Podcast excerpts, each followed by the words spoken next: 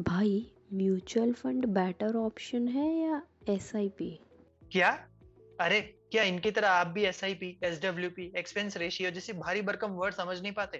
तो आज बात करते हैं म्यूचुअल फंड की ऐसी कुछ टर्मिनोलॉजीज के बारे में।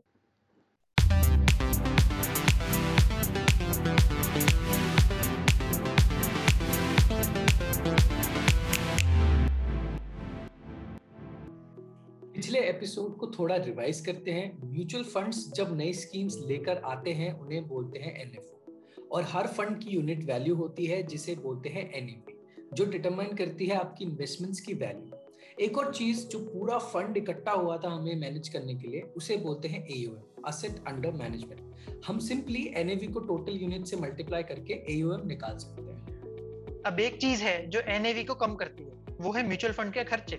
जैसे आपको पता है, म्यूचुअल फंड में आप एएमसी की सर्विसेज़ ले रहे हो तो आपको पे तो करना पड़ेगा, क्योंकि उनको भी आगे कस्टोडियंस आरटीएस फंड मैनेजर्स को पे करना पड़ेगा। और एडवर्टाइजमेंट वगैरह के भी एक्सपेंसेस होते हैं। तो ये चीज़ इंपैक्ट कैसे करती है हमारी इन्वेस्टमेंट्स को? सीधी बात है एनएवी डेली कैलकुलेट होती है, और जितना भी प्रॉफिट लॉस हुआ, उससे टोटल एसेट्स की वैल्यू इंक्रीज डिक्रीज होती है। लेकिन फंड एनएवी कैलकुलेट करने से पहले अपने एक्सपेंसेस उसमें से हटा लेता है, और नेट असेट्स पर एनएवी निकलती है। तो किसी स्कीम में इन्वेस्ट करने से पहले उसका टोटल एक्सपेंस रेशियो देखना चाहिए but this is not the only criteria और भी चीज़ें हैं देखने के लिए, उसके लिए बहुत जल्द एक एक्सपर्ट सेशन आने वाला है तो स्टे ट्यून एक्सपेंस रेशियो के अलावा दो और एक्सपेंसेस हो सकते हैं entry and exit load mutual fund company जो अमाउंट इन्वेस्टमेंट की एंट्री और एग्जिट पर कलेक्ट करती है, उसको बोलते हैं लोड एंट्री पर एंट्री लोड और एग्जिट पर एग्जिट हालाँकि सेबी ने काफ़ी साल पहले एंट्री लोड का कॉन्सेप्ट हटा दिया है, लेकिन एग्जिट लोड अभी भी कई म्यूचुअल फंड स्कीम्स पर लगता है. ये डिस्करेज करने के लिए होता है इन्वेस्टर्स को, ताकि वो विड्रॉल्स कम करें. सारी स्कीम्स में एग्जिट लोड नहीं होता और सबका एग्जिट लोड परसेंटेज एक जैसा भी नहीं होता. जनरली अगर आप शॉर्ट टर्म में विड्रॉल कर लेते हो, तब एग्जिट लोड चार्ज किया जाता है. अब बात करते हैं सबसे हॉट टॉपिक एस के बारे में।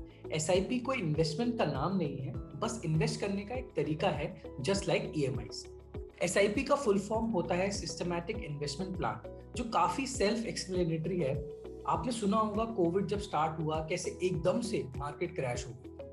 पर फिर धीरे धीरे वापस उसी लेवल पर भी आ गई। ऐसी चीज़ों को प्रिडिक्ट तो कर नहीं सकता। इन सिचुएशन में काम आती है एस जहाँ आप हर महीने फिक्स अमाउंट इन्वेस्ट कर रहे हो आपकी इन्वेस्टमेंट एवरेज होती रहती है क्योंकि आप लोज में भी इन्वेस्ट कर रहे हो और हाइज में भी। अब एस के ही घर वाले हैं एसटीपी और एस एस में एक फिक्स्ड अमाउंट हम एक स्कीम में डाल देते हैं इनिशियली और फिर रेगुलरली उसमें से निकालकर दूसरे फंड में डालते रहते हैं। मोटिव इसके पीछे ये है कि थोड़ा हायर रिटर्न मिल जाए। ये कैसे यूज़ होता है वो समझते हैं। एस के केस में आपने फिक्स कर दिया कि एवरी मंथ टेंथ को आपके पाँच हज़ार रुपए किसी पर्टिकुलर इक्विटी फंड में इन्वेस्ट हो जाएँगे। लेकिन आपकी सैलरी एक तारीख को क्रेडिट होती है। तो आप एक लिक्विड फंड में ही पैसा डाल देते हो और एसटीपी कर देते हो कि टेंथ को उसमें से पाँच हज़ार रुपए निकल कर आपके एसआईपी में चले जाएँगे। तो इससे होगा ये कि आपको पैसे पर सेविंग्स या एफडी से अच्छा रेट ऑफ़ इंटरेस्ट मिल जाएगा। S W P generally retirement वाले लोगों के लिए होता है जहाँ आप रेगुलरली फिक्स्ड अमाउंट निकालते रहते हो अपने फंड में से। क्योंकि उस टाइम आपको फिक्स फ्लो ऑफ़ इनकम की ज़रूरत रहती है तो ये बेस्ट होता है। कभी म्यूचुअल फंड में इन्वेस्ट करने का सोचा है? और फिर डायरेक्ट प्लान ग्रोथ डिविडेंड जैसा कुछ लिखा हुआ देख के कंफ्यूज हो गए कि ये क्या है। इसे दूसरी तरह से समझते हैं। आप लोगों ने कभी फैक्ट्री आउटलेट से कुछ खरीदा है और सेम चीज़ फिर उन्हीं के रिटेल आउटलेट से लिए प्राइस में फ़र्क होता है या नहीं होता? क्योंकि वो रिटेल आउटलेट का ओनर जो है, बिना मार्जिन के काम तो करेगा नहीं। तो सेम कॉन्सेप्ट है म्यूचुअल फंड में डायरेक्ट और रेगुलर प्लान का। डायरेक्ट प्लान में आप डायरेक्टली एएमसी से म्यूचुअल फंड ले रहे हो और रेगुलर में आप इंटरमीडियरी मतलब ब्रोकर या डिस्ट्रीब्यूटर से ले रहे हो। तो रेगुलर प्लान के केस में आपका जो टोटल एक्सपेंस रेशियो होता है वो थोड़ा ज़्यादा होता है in comparison to a direct plan same scheme के दो प्लान होते हैं। डायरेक्ट प्लान के केस में स्पेसिफिकली मेंशन होगा, नाम में ही कि ये डायरेक्ट प्लान है। म्यूचुअल फंड्स दो तरह से स्कीम्स ऑफ़र करते हैं ग्रोथ ऑप्शन और डिविडेंड ऑप्शन ग्रोथ ऑप्शन में आपका जो रिटर्न है, वो इन्वेस्ट होता रहता है तो आप प्रॉफिट पर भी प्रॉफिट अर्न करते रहते हो। ये उन लोगों के लिए बेस्ट है जिनको रेगुलर इनकम नहीं चाहिए। वहीं दूसरी तरफ़ है डिविडेंड ऑप्शन इसमें आपको regularly let's say annually dividend pay होता है आपके रिटर्न्स में से। तो इसकी वजह से जब जब डिविडेंड पे होता है, तब तब एनएवी भी डिक्रीज हो जाती है, क्योंकि आप फंड में से पैसा निकाल रहे हो। कई फंड्स डिविडेंड री भी ऑफ़र करते हैं, जहाँ पर जितना भी डिविडेंड होता है, उसे फिर से फंड में री कर दिया जाता है। अब नेक्स्ट एपिसोड में बात करेंगे टाइप्स ऑफ़ म्यूचुअल फंड्स जैसे इक्विटी डेट इंडेक्स और बाकी अलग अलग स्कीम्स के बारे में। तब तक हमें फॉलो करो और इन छोटी सीरीज़ के साथ म्यूचुअल फंड्स के बारे में सीखते रहो।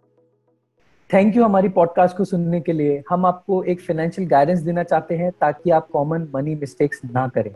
ये कोई इन्वेस्टमेंट टिप्स नहीं है। और इन्वेस्टमेंट्स के साथ रिस्क भी इन्वॉल्व होते हैं। तो उनके बारे में समझ के ही कोई भी फाइनेंशियल डिसीज़न ले।